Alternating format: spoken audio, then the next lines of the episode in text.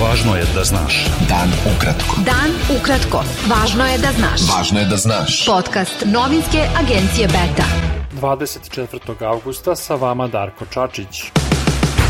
Gradonačelnici i 62 odbornika četiri opštine sa severa Kosova usvojili su na sastanku u Zvečanu deklaraciju sa šest zaključaka – u kojoj su naveli da predsedniku Srbije Aleksandru Vučiću daju podršku da u narednih sedam dana pronađe kompromisno, održivo i dugoročno rešenje za pitanja registarskih tablica i ličnih dokumenata. U jednom od zaključaka navodi se da će predstavnici Srba napustiti sve kosovske institucije na svim nivoima, od centralnih i lokalnih preko sudstva, tužilaštva i policije, ako ne dođe do kompromisnog rešenja.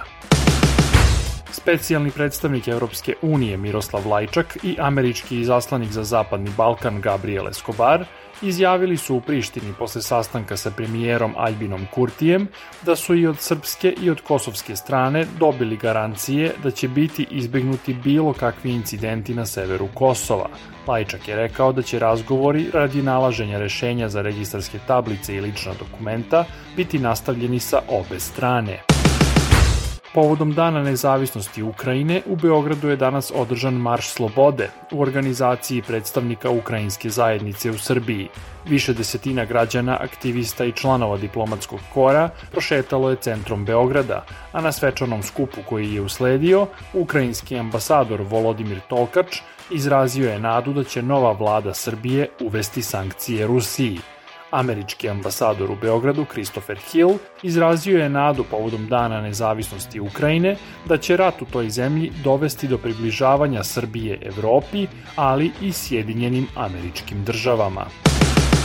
U Beogradu je večeras održana sednica predsedništva Srpske napredne stranke na kojoj je trebalo da se razmatra pitanje mandatara i sastava buduće vlade, kao i situacija na Kosovu. Predsednik Srbije i Srpske napredne stranke Aleksandar Vučić rekao je ranije da su kandidati za mandatara premijerka Ana Brnabić i gradonačelnik Novog Sada Miloš Vučević, ali nije isključio mogućnost da bude još predloga. Jedan od lidera pokreta Ne davimo Beograd, Radomir Lazović, izjavio je agenciji Beta da ta grupa apsolutno podržava Europride i da će učestvovati na toj manifestaciji zajedno sa delegacijom evroposlanika Zelenih. Mi apsolutno podržavamo Europride. Apsolutno, kao i na svaki, ne samo da ćemo ići, već će jedna velika delegacija zelenih evroposlanika biti naši gosti tada. Mi kao zeleno-leva politička organizacija smatramo da prosto su svi ljudi rođeni jednaki, oni moraju imati ista ista prava i moraju ne samo prava, nego moraju biti omogućeno da ostvare svoj pun životni kapacitet. Stranka Slobode i pravde predložila je hitno uvođenje vanrednog stanja u sektoru energetike i imenovanje profesionalnog kriznog rukovodstva u elektroprivredi Srbije, navodeći da će zemlja u suprotnom predstojeće zime ostati i bez EPS-a i bez struje. Beta. Dan ukratko. Budi u toku. Srpski član predsedništva Bosne i Hercegovine Milorad Dodik izjavio je da je podneo prijavu protiv predsedavajućeg predsedništva Šefika Džaferovića zbog toga što je učestvovao na samitu Krimske platforme. Dodik je naveo da za Džaferovićevo učešće na tom samitu nije bilo jedinstvene odluke u predsedništvu Bosne i Hercegovine i dodao da on zato više neće na tom telu podržavati razvojne projekte za Federaciju Bosne i Hercegovine.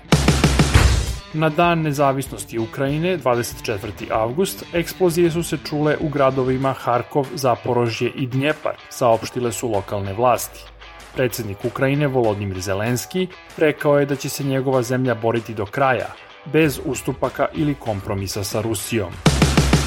Američki predsednik Joseph Biden objavio je da šalje novu vojnu pomoć Ukrajini, vrednu oko 3 milijarde dolara, koja će ukrajinskim snagama omogućiti da se bore u narednim godinama. Biden je naveo da će nova pomoć omogućiti Ukrajini da nabavi sisteme protivvazduhoplovne odbrane, artiljerijske sisteme i municiju, bespilotne letelice i drugu opremu, kako bi osigurala da može da nastavi da se brani na duži rok. Bilo je to sve za danas. Sa vama je bio Darko Čačić, slušajte nas i sutra. Pratite nas na portalu beta.rs i društvenim mrežama. Važno je da znaš. Dan ukratko. Podcast novinske agencije Beta.